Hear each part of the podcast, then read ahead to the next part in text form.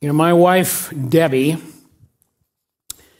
really only watches one channel on TV. And so it's such a good thing that we have like 100 plus channels available. Her favorite TV channel is HGTV, the Home and Garden Network, or whatever it's called. And there's really only one show that she's really predominantly drawn to, and it's called House Hunters. And House Hunters has all these um, emulations of it. There's House Hunters, there's House Hunters International, there's Mexico Life, there's Caribbean Life. She really loves Escape to the Country, which was a sort of an English version of the same. And basically, what it's about are people that are being followed down and, and helped to find a new place to live. And at first, I was deeply reluctant to enter into this journey, but with usual effectiveness, she wore me down over time, and now I watch it with her fairly frequently. Now, notice I said I watch it with her because I don't actually believe I've ever watched it by myself. The premise in all of these shows is that the house hunter client is shown three specifically chosen homes that are supposed to line up with their stated criteria of high priority things that they want, and it's supposed to be within a stated uh, budget. And so they'll say, I want this, I want this, I want this, I want this, and here are my top priorities. And I've seen quite a few of these shows now, and the one question that I've never heard them ask about, the one priority that's never been in their top four or five priorities is this one Who are my neighbors? Never once. Who are my neighbors going to be? And I find that quite interesting because the neighbors you have have a huge impact on your quality of life. Let me go another step. Where you live doesn't necessarily have to have granite countertops or stainless steel appliances and an open plan or a double heated garage. These are the common things that they almost always will ask for, at least 90, 95% of the time, of the types of things they want in their dream home. Those things are all nice. And there's nothing wrong with any of those things, but you don't absolutely, I'm going to suggest, need those things to live in a dream home. Your dream home can be your dream home because of relationships. The relationships you build with the people in the apartment or the condo or the house that you live in, and with your neighbors. And this idea of neighbors is all part of what I'll call an unseries series, five messages, because they don't seemingly fit together, and yet I think they actually do. And I'll kind of elaborate that more about that more later. But two weeks ago, we started the unseries series, and we talked about being filled with the Spirit. And we said, the scriptures are very clear. Jesus illustrated this for us that we're never intended to live a healthy Christian life in our own strength. When we do this, we just become frustrated and eventually we will bottom out and probably fail. Jesus was this, the spirit filled God man, and he said, in order to live a normal, healthy Christian life, you need to live a surrendered life daily and invite the Spirit of God to fill you and empower you to live a holy life, to live a life of, of, of serving Him in a way that's effective. And this flows out of the empowerment of the Spirit. And so we said all this stuff is predicated on living this kind of empowered life. Last week, as we launched the new church year and sort of the new year as people are heading back to school and everything, we talked about vision. And we said, what are we to be about? And we answered the question, why am I here? And we answered it on an individual level, and we answered it hopefully on a church wide level as well. And so we, we, we uh, did that last week as well. And then now we're going to move into three weeks that I think flow quite conveniently out of those two things into this idea of neighboring. Neighboring really is predicated on living in the power of the Spirit and understanding why I'm here. They all interconnect.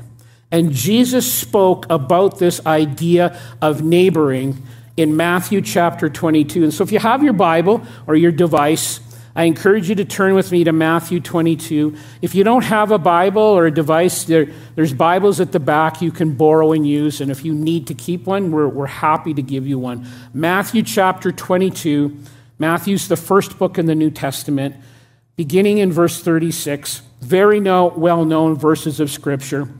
One of the experts in the law that was not a fan of Jesus at the time went and tried to trick him, went and tried to trap him and get in his face. And he asks this question of Jesus in verse 36 Teacher, what is the greatest commandment in the law?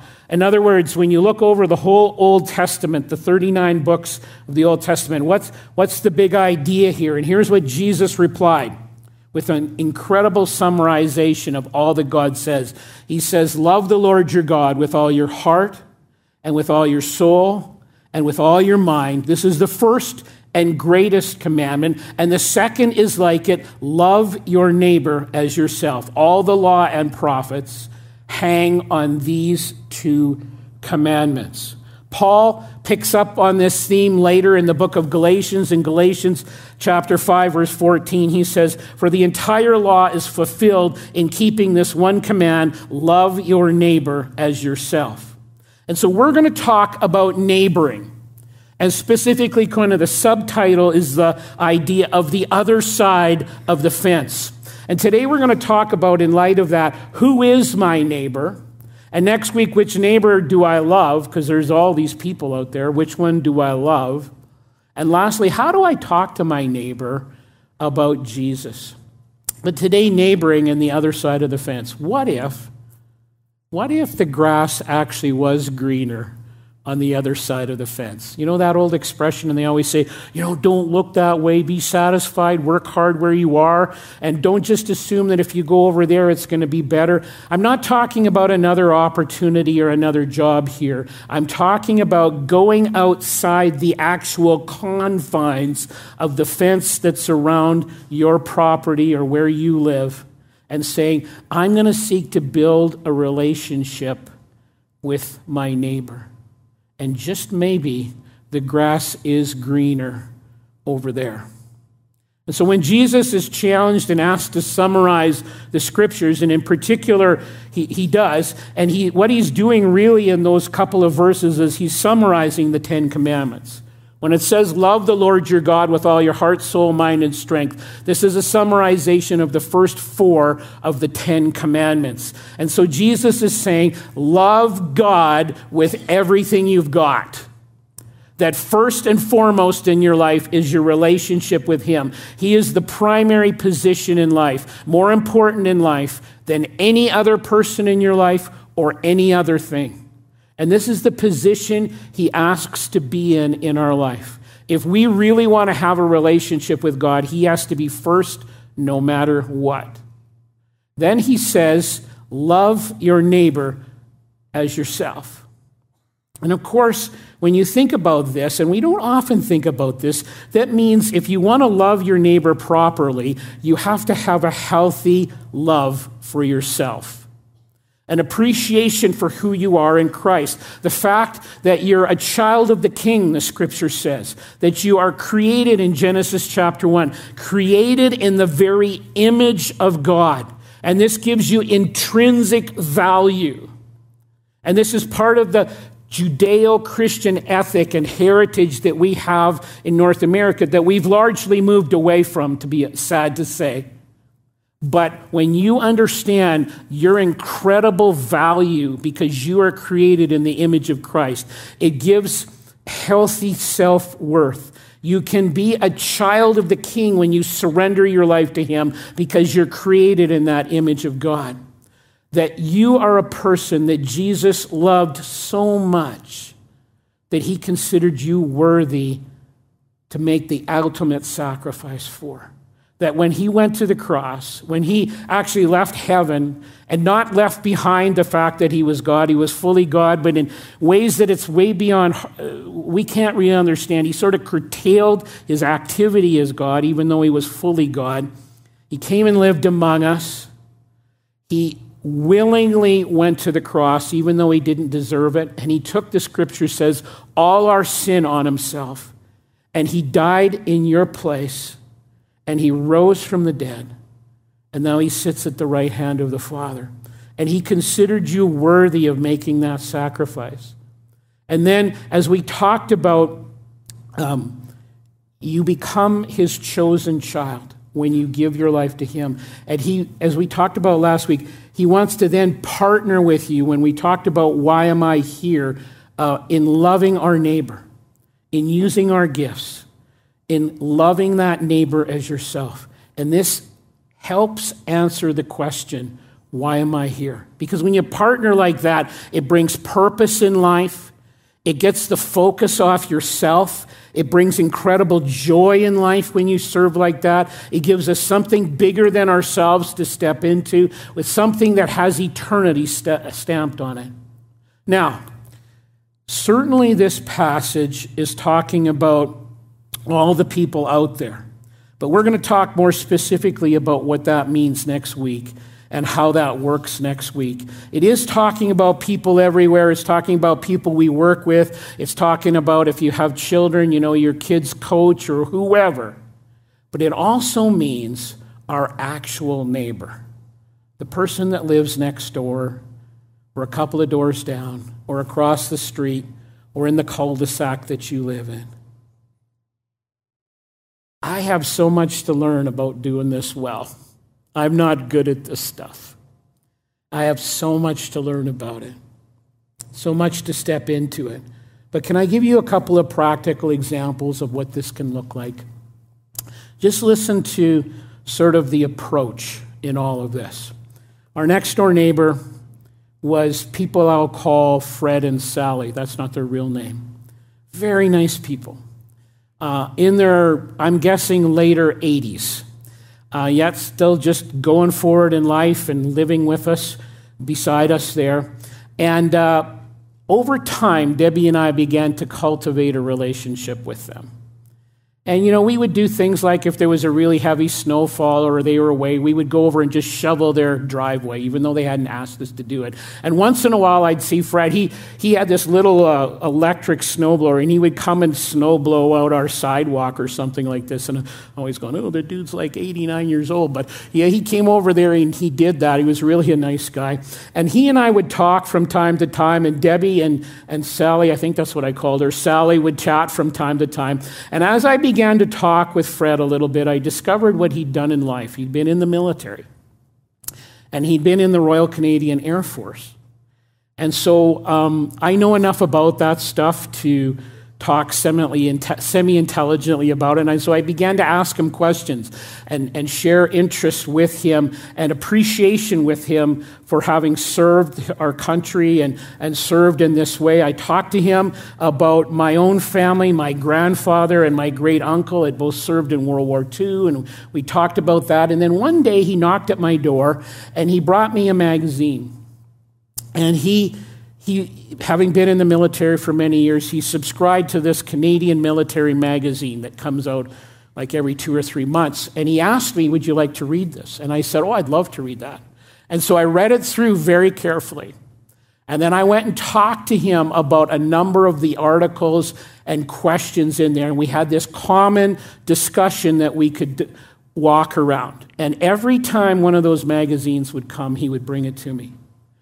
And we would talk. And we developed a simple friendship together. Me and this guy that was, you know, I don't know, close to 90 years of age. And once in a while, I would be able to gently sprinkle in little things about Jesus with him. But this is important, what I'm about to say. This is key. I would have been Fred's friend whether I ever got to talk to him about Jesus or not. This is very important. They can't see you as seeing them as a project. People can sense very quickly if you're doing what you're doing for insincere reasons. And so I was privileged to be friends with Fred. And of course, I wanted to talk to him about Jesus because Jesus is the most important thing in my life. But I would have been friends with Fred whether I ever got to do that or not. And it just started very simply by showing sincere interest in something that mattered to Fred. Somebody in our church was telling uh, me about just over a year ago. In fact, I was golfing with this guy on Friday. This guy was telling me just over a year ago during the heart of the pandemic he was saying, you know, as difficult as this pandemic stuff has been, there's been one really cool thing that's come out of it for me. And I said, oh, really? What's that? What was that? And he goes, well, at that time, everything was really shut down and nothing was open at all. And church was closed and restaurants and everything just really closed down. And he says, because of that, because there was very few things to do, people in the neighborhood were outside a lot. And so they were out working in their yards, in particular in his neighborhood, and out going for walks. And so he would go out and he would hang outside all the time, and he was able to interact and speak with and spend time with all of his neighbors. And he said it was so cool because I got to know all my neighbors and go beyond just a very basic relationship with them. And it was so wonderful that the pandemic encouraged this kind of opportunity. And now I know them all, and we do things together. That's pretty cool. In the words of Jay Pathak and Dave Runyon in their book, The Art of Neighboring, they asked this question. They said, How do we move the great commandment, love your neighbor as yourself? How do we move the great commandment from being a theory or just a nice little bumper sticker on the back of our vehicle into a real world context? Here was one of their suggestions. It's extremely simple, it's extremely practical, and it really works. They said this try to picture in your mind the locations of the two or four or six or eight, however many you want to pick, neighbors that are right around you. And create a file about them, a written file. Not that you're going to stalk them, but create a file about them. And here's why because they matter. Because Jesus loves them just like he loves you. And they matter to God. And it will help you build a relationship on them. And in the file, I have two sections. And section A is very simple, but it's one that we often can't do. Start thinking about your neighbors around you and see if you can do section A. Section A is simply this write down their names their first name, their second name. And if you don't know their name, and we won't ask for a show of hands, but I had a feeling a number of us don't know the neighbors that are even really close to us, wouldn't know their names.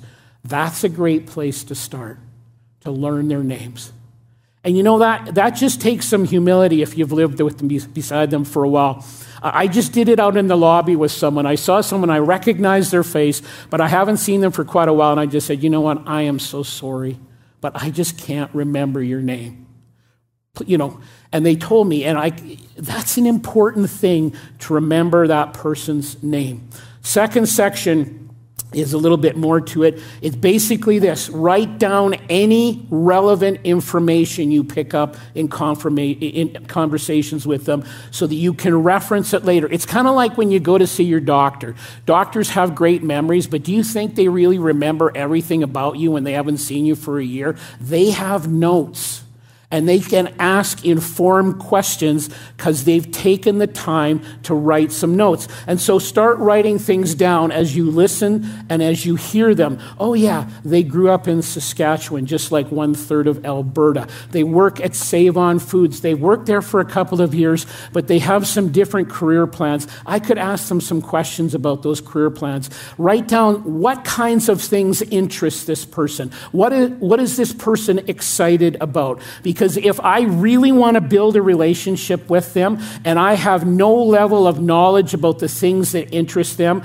maybe I should take some time and Google this issue and find out a little bit about that so I can ask informed questions of them about that which that's very important to them. See, when you love people and when people matter, Those are the kinds of things you do. One of my professors, when I was in school, he read a huge stack of journals. You know why? Because he wanted to be, he wanted to be able to, and he could. He could sit down with basically any person on the planet that he shared a common language with, and he could discuss whatever that person did for a living in a very intelligent way.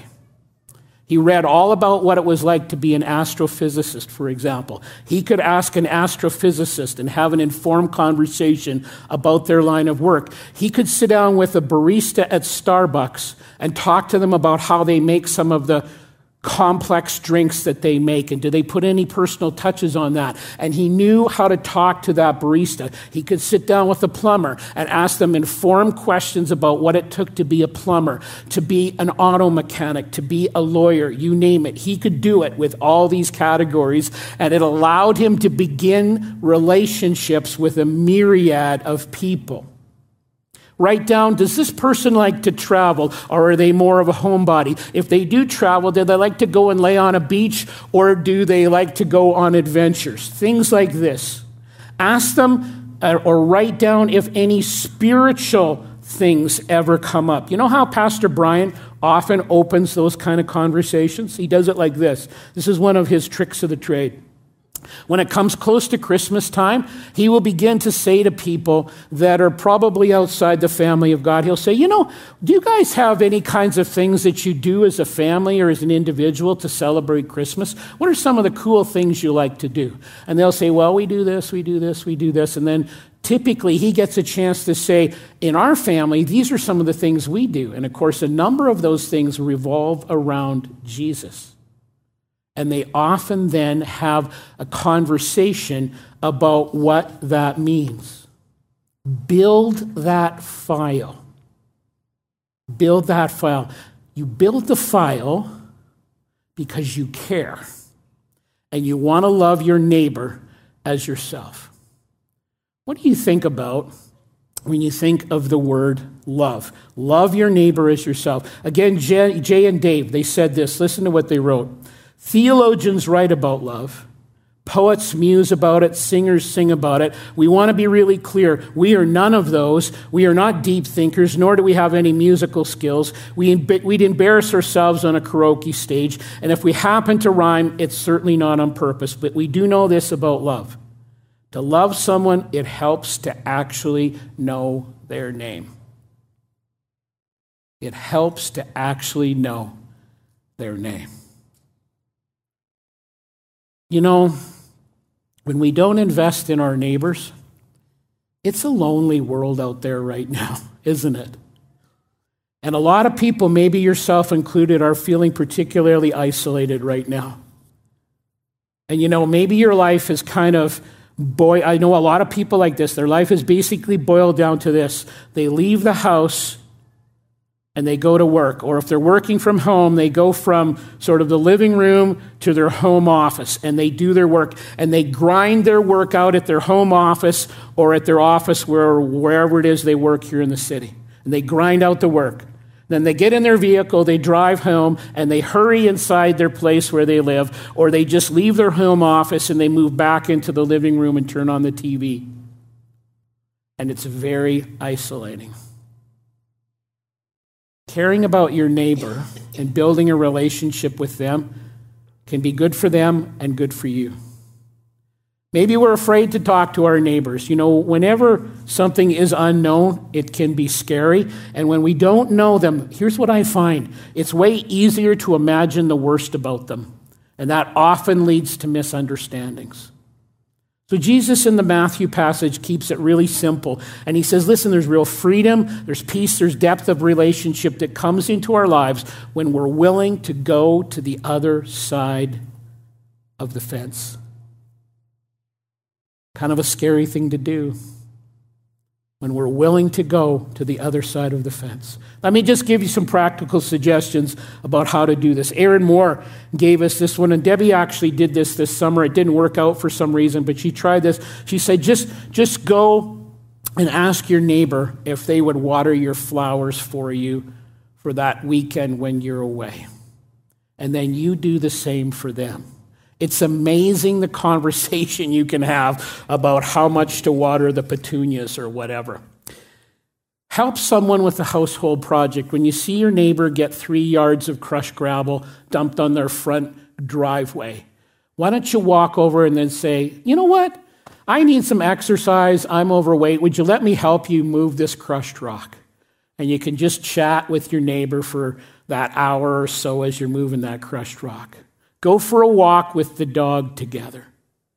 Um, two doors down from us, uh, they were having a new baby, and I saw Debbie take a card and a gift over to that neighbor two doors down. The woman, once the kid was born, she sent Debbie pictures of the kid, and they've texted back and forth a number of times. Invite them to go golfing with you so they can make fun of people like me when I hit it in the rough all the time. Take a meal over to them if they're sick. Use your driveway to host a block party. Maybe you're not the main host of it, but use the, your driveway. Debbie and I have been to many block parties. Go together with your neighbors to have a garage sale. There's lots of ways to do this. And if you have some stories or some great ideas of things that you've tried or things that you've done, I'd love to hear them. Just shoot me an email. Love to hear about them. You know, we didn't think too much about it when they moved into us beside us next door because we'd had a number of neighbors over the years because somebody else owned the house next door to us. And so different rentals would come and go, different renters would come and go. And this new family moved in. They had little wee kids around the age of myself and my sister. But we noticed there was something different about these people. They were very friendly but not in a weird way, but they were very friendly. And they, they seemed to, and it was kind of hard to put into words, but they seemed to genuinely care about us. And the thing about this couple is they would actually come around to the other side of the hedge. See, we didn't have a fence between our houses, but we had this huge hedge. It was like eight or nine feet tall, which was really hard to trim. I hated trimming that hedge. But we lived at 1421 Parker Avenue. They lived at 1425 Parker Avenue. And they would walk around the hedge. And once in a while, Dave would come over. That was the guy that lived next door, the dad. And he'd come over and talk with my dad, Baz. That was my dad's nickname. And once in a while, Flora from next door would walk around the hedge, and Flora would talk with my mom, whose name was Marlene. And Flora and Marlene would have coffee once in a while. And so a relationship was struck over, I can't remember how long it took. It took a while. And so when Flora said to my mom one summer, Hey, um, we're having this little thing in our backyard for kids, and we're going to study the Bible together. It's something called Vacation Bible School. Would you be okay with your daughter, Heather, who was seven at the time? Would you be okay with Heather coming to this little study? I guess I must have been too old. I was the old man at 10 years of age. And because Flora had a relationship with my mom, and my mom trusted Flora, she said, Yeah, I think Heather would like to do that. And off Heather marched next door to Vacation Bible School. And after not very long, my sister prayed to receive Jesus as her Savior. I didn't even know about it for a while. But after a very short period after that, my mom was talking to Flora about what had happened with Heather. And Flora led my mom to Christ. And a couple, three months after that, my mom led me to Jesus. Because I didn't really get what was going on, but when she explained it to me, even though she was a brand new Christian herself, she just told me the story of what Jesus had done in her life and how he'd forgiven her sin. Because we always thought, like, we were very moral people. We always thought, well, you just have to be a good person to get good with God. But we found out from God's word, it's very clear that being a good person has nothing to do with it zero. And so I asked Jesus to forgive me for my sin, and I received Christ as my Savior. And about six months after that, my dad did. So, in the course of one year, Dave and Flora McCarthy, who now live out in, retired out in Abbotsford out there somewhere, led or were instrumental in leading our family of four to Christ. And then about a year later, we were all baptized. And during that time, Dave and Flora walked with my parents and helped them grow up in the faith. God can change people's lives because we decide to love our neighbors as ourselves and say, you know what? I'm going to go to the other side of the fence.